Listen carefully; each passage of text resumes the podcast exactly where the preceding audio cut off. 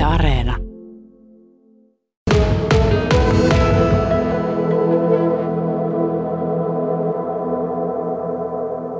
Paljon tässä nyt oli Mira Rautaa tässä penkissä? No tässä oli nyt tällä kertaa 40 kiloa. Onko se sellainen harjoituspaino sulle? Joo, tää on vähän tämmönen lämmittelypaino. Oliko tämä vuoden eka treeni sulle nyt?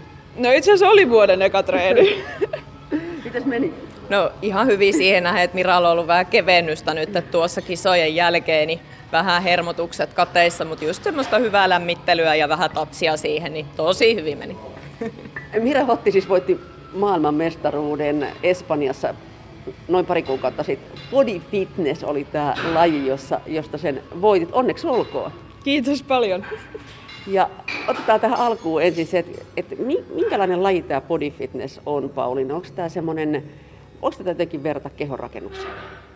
No kehonrakennus on varmaan se, mistä kaikki fitnesslajit on tietyllä tavalla alkanut ja sitten siitä on lähtenyt jalostumaan ehkä sellaisia lajeja, mikä on tavallaan kaikkien saavutettavissa, että kehonrakentajat on tietyllä tavalla ehkä jollain tasolla friikkejä ihmisistä on hauska katsoa, mutta fitnesslajien idea on se, että sinne pystyisi niinku menemään sillä urheilulla.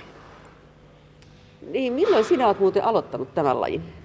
No, Pauliinan valmennuksessa on aloittanut just tasan kolme vuotta sitten, mutta kuntosalilla on kyllä alkanut käymään siinä noin kahdeksan vuotta sitten jo. Että No mistä se kipinä tuli siihen, että tämä body fitness on se sun juttu? No ehkä sitten tuli seurailtua vähän tällaisia fitnessurheiluja erilaisen niin kuin somen kautta ja telkkarista. Ja sitten pikkuhiljaa rupesi tulee sellainen ajatus, että olisiko tässä sitten itselle sellainen sopiva laji. Et tota, on kuitenkin aina, tai siis lapsena on harrastanut kilpaurheilua ja sitten oma isä on ollut tällainen hyvin urheilullinen ja harrastanut kilpaurheilua, niin sieltä on ehkä jäänyt sellainen pien kipinä, että olisi kiva vielä joskus pärjätä jossain urheilulajissa. No minkälaisen elämänmuutoksen se vaati kolme vuotta sitten, kun päätit, että nyt niin kisaat ja nyt olet jo maailmanmestari, niin kuinka paljon jouduit niin elämäntapojasi muuttaa sen takia?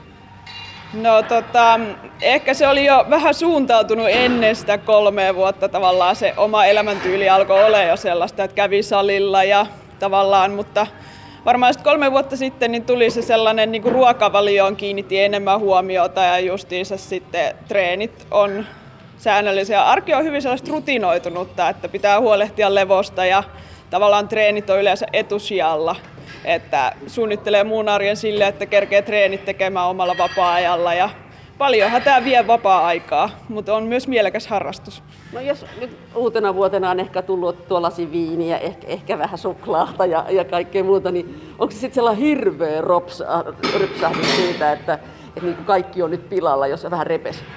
No siis ihan rehellisesti sanottuna, niin yhden lasin on juonut viiniä uutena vuotena. että et ei tavallaan, että ei tuu otettua sitä alkoholiakaan enää silleen, että se on ehkä se, mikä on niinku se suurin muutos, että alkoholikäyttö on vähentynyt huomattavasti, että sitä ei tuu juotua tavallaan, että haluaa keskittyä siihen palautumiseen ja treenaamiseen, niin sitten aina jos ottaa alkoholia, niin se vähän sitten heikentää sitä tilannetta. Eli tämä on niin tosiaan kurinalainen, niin Pauli Käyväränen, sä oot sanonut, että, että tätä voi verrata huippuurheiluun. Avaa vähän.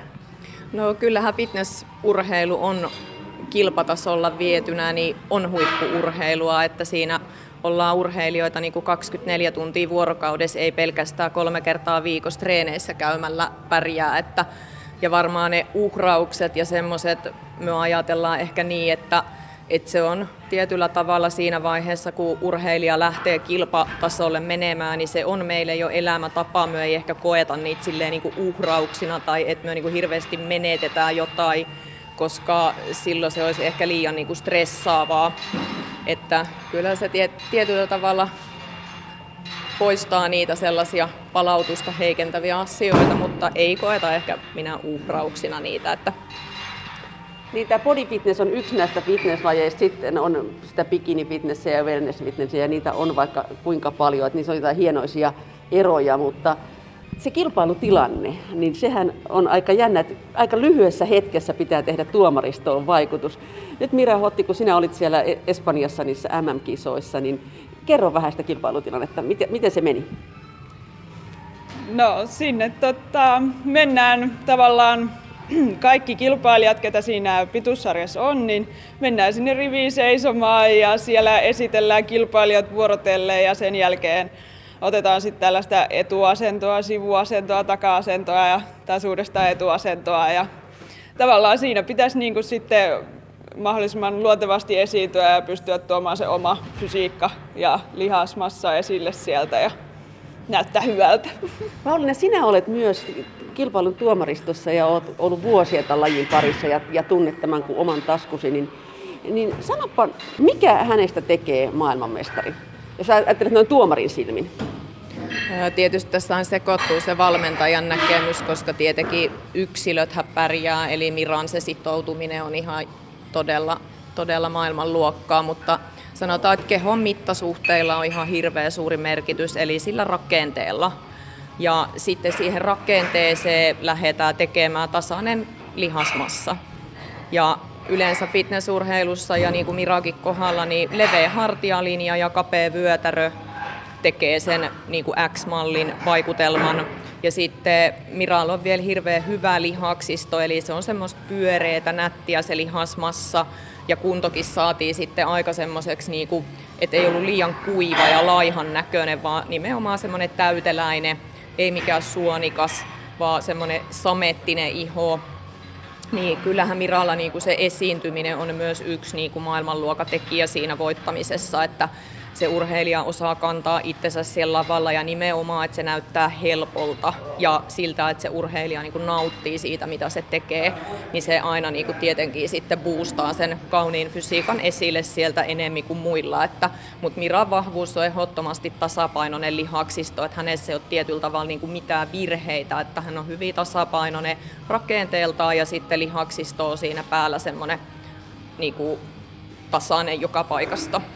Niin ja siihen kuuluu siis se suihkurusketus, joka otetaan sitä ennen, aika moni ottaa sen ja sitten laitetaan ne tekokynnet, jolla ei voi tehdä yhtään mitään. Ja, ja sitten, sitten ne korkkarit, niin kuinka haastavaa se on se korkokengillä käveleminen ja sitten lihasten näyttäminen siellä lavalla? No kyllähän se korkokengillä käveleminen tietysti se harjoittelu kuuluu tähän, että sitä on tehty nämä kolme vuotta tässä, että että tavallaan, että mm, ne kisakorkkarit on yleensä aika korkeat, että, mm, mutta sitten kun sen oppii, niin ei se sitten enää. Sitten se, on, sit se tulee luonnostaan. Niin. Pauliina, kuuluuko tämä treeniohjelmaan, että, että sä sanot Miralle, että tänään sulla on sitten kotona korkkarikävelyä? Kuuluu. Ja kuuluu myöskin poseerausharjoittelu. Että kyllä ne kuuluu, ihan oikeastikin kuuluu ja sitten niihin on olemassa ihan siis harjoitteita, että yksi urheilija kävelee kahvakuula haaruksissa silleen, että se ei saa heilua se kahvakuula, koska harjoitellaan niin kuin lantioasentoja. Että kyllä, kyllä siinä pyst- siihen pystytään niin kuin tukiharjoittelulla vaikuttaa ja sitäkin pystyy opettaa, että jos kävelee korkokengillä niin kuin suomalaiseen tyyliin kuin maatalo emäntä, niin se ei oikein siellä lavalla näytä hyvältä, että kyllä sitä pitää harjoitella ja voi oppia. Niin, se sanoi tuossa aikaisemmin, niin kun juteltiin pari päivää sitten, että nimenomaan venäläiset on ihan mahtavia, mahtavia hyviä tässä lajissa, koska ne ensinnäkin osaa sen korkkarin kävelyn niin kuin paremmin kuin suomalaiset. Vai? Joo, kyllä meillä ehkä on vähän sellainen kroksikulttuuri, että me mielellään hiiheltäisiin niissä lenkkareissa ja venäläiseen kulttuuriin ehkä kuuluu se naisten sellainen, että ne näyttää aina kohtuu hyvältä ja huolitelluilta, niin kyllä se näkyy siinä kisatilanteessa, että kun ne tulee lavalle, niin ne on kuin omistaisi sen lavaan. Ja Miralla on ehkä vähän sellaista niin kuin slaavilaista tyyliä siinä, että ei, ei pyytele anteeksi, kun astuu lavalle. Että se on hieno ominaisuus.